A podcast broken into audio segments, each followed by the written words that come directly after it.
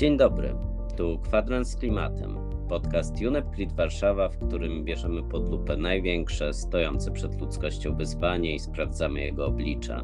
Nazywam się Bartłomiej Kozek, a dziś w naszej audycji gościmy Marię Staniszewską, prezeskę Polskiego Klubu Ekologicznego i przedstawicielkę Koalicji Klimatycznej. Dzień dobry.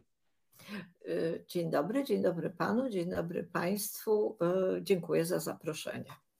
Chciałem się zapytać o kwestię, która, którą też państwo poruszają w swoich działaniach, a mianowicie wylesianie, które od lat stanowi jeden z istotnych elementów dyskusji o stanie globalnego środowiska.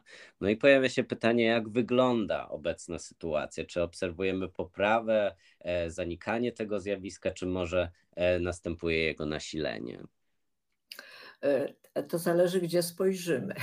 Czy spojrzymy jakby na to w skali globalnej, czy spojrzymy z punktu widzenia Europy, czy spojrzymy z punktu widzenia Polski. Jak, jeżeli chcemy spojrzeć globalnie, to niestety sytuacja się pogarsza. To wylesianie jest bardzo intensywne i musimy sobie zdawać sprawę, że tylko w latach, czy ostatnich trzydziestu latach, czyli dziewięćdziesiąt do dwa tysiące dwudziestego, zniknęło czterysta dwadzieścia milionów hektarów lasu. Trochę nam wyobraźni nie starcza, co to znaczy, ale to jest obszar większy niż cała Unia Europejska. Czyli tyle zniknęło. I, i to jest problem, aczkolwiek trzeba przyznać, że w dwudziestym pierwszym roku, w dwudziestym pierwszym wieku ta intensyfikacja wylesiania troszeczkę zmalała. Ale niemniej no, jest, jest, jest intensywny. I teraz możemy, prawda, zadać, myślę, że takie fundamentalne pytanie jest, dlaczego? Dlaczego my wylesiamy? Czy, czy tyle drzewa potrzebujemy? Na, na czym ten problem polega? I okazuje się, że nie potrzebujemy aż tyle drzewa, ale natomiast potrzebujemy y, ziemi pod uprawy. Y, I pod uprawy, ponieważ tak zmieniła się nasza konsumpcja i no niestety winna jest nasza konsumpcja mięsna. Można tylko powiedzieć, że trzy czwarte terenów rolniczych w Europie, w samej tylko Europie, służy na zaspokojenie, znaczy na produkcję paszy dla zwierząt, które zjadamy. Więc jest, jest, to, no jest to przerażające.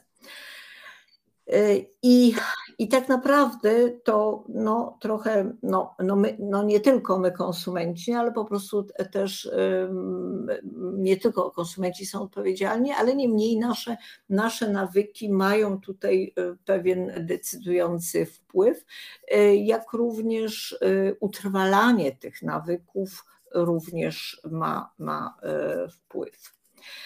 Czyli ta ekspansja w skali świata, ekspansja rolnictwa odpowiada za osiemdziesiąt procent globalnego wylesiania. Czyli no, to jest, to jest ogrom. Liderem w skali świata w wylesianiu jest Indonezja i Kongo. Ale z drugiej strony i w Indonezji, i w Kongu ta lesistość jest, znaczy no, o wiele wyższa niż, niż u nas. To jest na, na poziomie, na poziomie pięćdziesiąt procent, w Kongo pięćdziesiąt pięć procent, a w Brazylii pięćdziesiąt dziewięć procent. Więc no, ale jeszcze z innej strony, z punktu widzenia klimatu, jest to, są to lasy z obszaru globalnego południa, cieszą, znaczy posiadające olbrzymią bioróżnorodność, nieprawdopodobną bioróżnorodność, o wiele więcej niż w strefie umiarkowanej. I również ta wegetacja jest o wiele szybsza, bardziej intensywna ze względu na temperatury, wilgoć i jakby to pochłanianie dwutlenku węgla jest o wiele bardziej intensywne niż, niż w naszej strefie klimatycznej. Dlatego ta intensywność wylesiania, na przykład w Indonezji, gdzie wycięto prawie osiem procent lasów ostatnich, a w ostatnich trzydziestu latach dwadzieścia trzy procent lasów, jest, no jest przerażająca. Podobnie w tej w Demokratycznej Republice Konga szesnaście procent, a w Brazylii to już piętnaście procent. To ja bym tutaj się zapytał właśnie, bo tego globalnego poziomu, do tego globalnego poziomu jeszcze wrócimy, natomiast w kontekście Europy z kolei i Polski często można spotkać się z tezą, że areał leśny rośnie, a więc sytuacja ulega poprawie. Czy na naszym kontynencie rzeczywiście sprawy mają się tak dobrze, czy chodzi tylko i wyłącznie o ten areał, ilość lasów, czy również o ich jakość? Właśnie, to są dwie różne rzeczy. Rzeczywiście, prawda, jeżeli zaczniemy od Polski, ten, nasza lesistość, na przykład po tysiąc dziewięćset czterdziestym piątym roku, to było dwadzieścia procent. Teraz jest około trzydzieści procent. No i to jest postęp zdecydowany, ale nasze lasy to są, no, są młode lasy i drzewostany, które mają powyżej stu lat, to jest tylko piętnaście procent. Czyli te wszystkie lasy są rzeczywiście do, znaczy od, od końca, od tysiąc dziewięćset czterdziestego piątego roku gdzieś do lat siedemdziesiątych były bardzo intensywnie nasadzane. Ale dla nas też jest, właśnie spójrzmy na jakość lasów. One, znaczy my zaczynamy uprawy leśne traktować jak uprawy polne. To znaczy tak szalenie użytkowo i w zasadzie tak naprawdę interesuje tylko nas, prawda, drzewo, jak możemy uzyskać. Bardzo dużo polskich lasów, zresztą można się przejechać do lasu i zobaczyć, to są, znaczy wygląda jak plantacja. Nie ma, w ogóle nie ma poszycia. Nie ma, prawda, kiedyś, przynajmniej ja się tak uczyłam, ale już to było dawno temu, że są te trzy poziomy, prawda, w lesie mamy, mamy to poszycie, mamy strefę, prawda, krzaków, zarośli, no i dopiero drzewa. A teraz właściwie są gołe drzewa. Gołe, proste drzewa. Oczywiście, no i, i wygląda to jak plantacja i co... Poniekąd są tą plantacją. Brak, brak nam właściwie jedyną, no, taką, takim, taką prawdziwą puszczą, no, jest Puszcza Białowieska, której otulinę intensywnie niszczymy. Ale również na południu Polski są, na przykład jest Puszcza Turnicka, która od, o, od lat ekolodzy walczą, żeby to był park narodowy, no jakoś bez, bez rezultatu, gdzie, gdzie, są, gdzie są drzewa powyżej czterystu lat. I po prostu taki las ma zupełnie inną wartość niż te świeżo nasadzone, niż te świeżo no, nasadzone drzewa. Że nasza lesistość, te trzydzieści procent, no nie jest, nie jest tak w średniej europejskiej się mieści, ale, no, ale to też nie jest, nie jest, nie jest nadzwyczajne. Czyli nie, nie możemy jednak spoczywać tak na laurach i, i być zupełnie spokojnymi, jeżeli chodzi o te, o te liczby i wskaźniki. Natomiast mam takie pytanie, które dotyczy zresztą zarówno kwestii, kwestii polskich, europejskich, ale również globalnych, więc tutaj te dwa, dwa poziomy nam się, czy trzy, łączą. A mianowicie to, ten fakt, że Unia Europejska chce być globalną liderką działań klimatycznych. No i to pojawia się pytanie o to, czy ma jakieś narzędzia do tego, by wspierać ochronę lasów w skali globalnej. Więc pytanie, jeżeli tak, to jak wyglądają te narzędzia, jakimi może się posługiwać, a jeżeli nie, to jakie narzędzia mieć powinna, by realizować to w skuteczny sposób? Unia Europejska, można tak powiedzieć, pracuje nad narzędziem. W tej chwili jest, został przygotowany projekt rozporządzenia, który, który się tak roboczo nazywa, dotyczy ograniczenia wylesiania i degradacji lasów.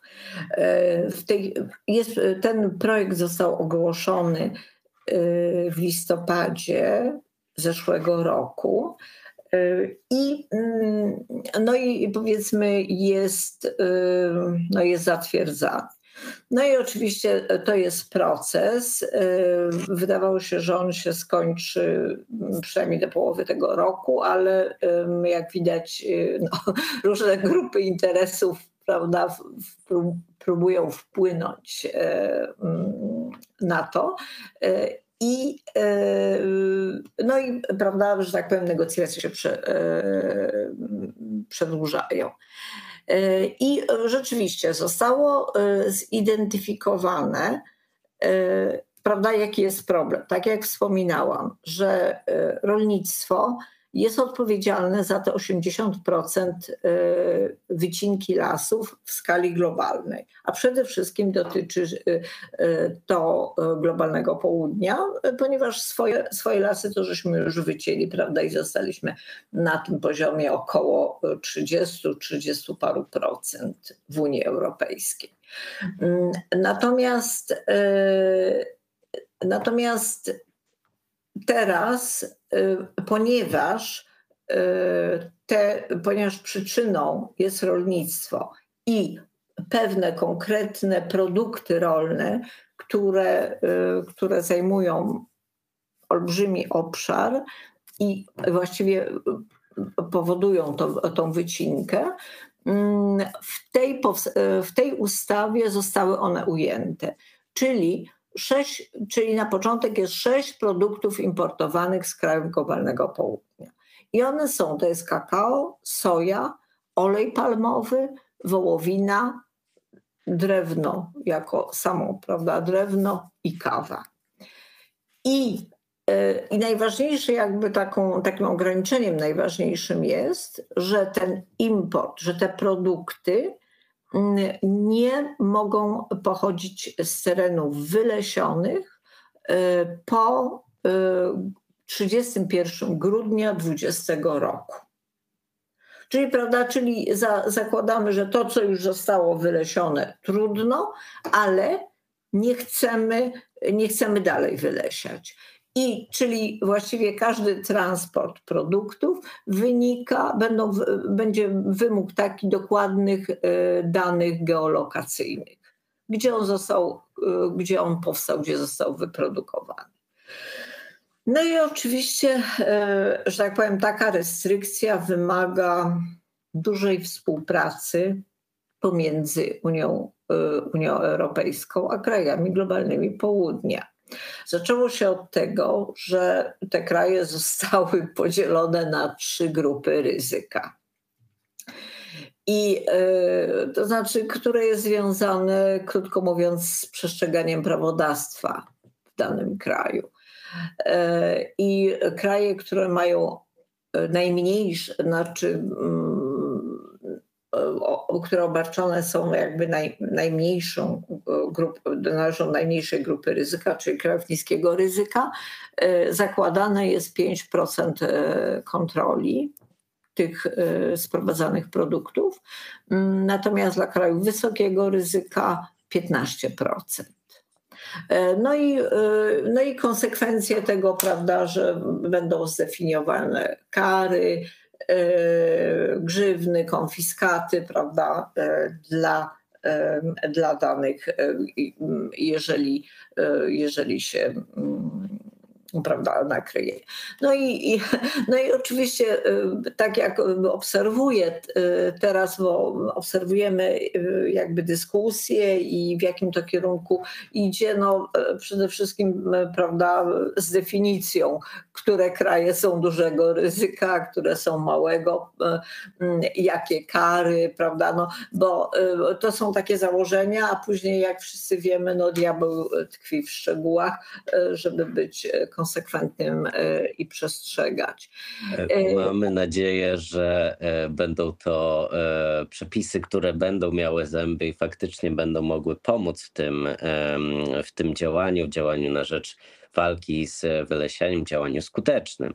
Bardzo dziękuję za ten głos. W Kwadransie z Klimatem, podcaście U N E P Grid Warszawa, gościła Maria Staniszewska, prezeska Polskiego Klubu Ekologicznego i przedstawicielka Koalicji Klimatycznej.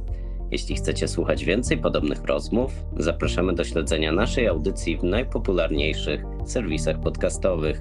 Przy mikrofonie Bartłomiej Kozek. Do usłyszenia w kolejnym odcinku.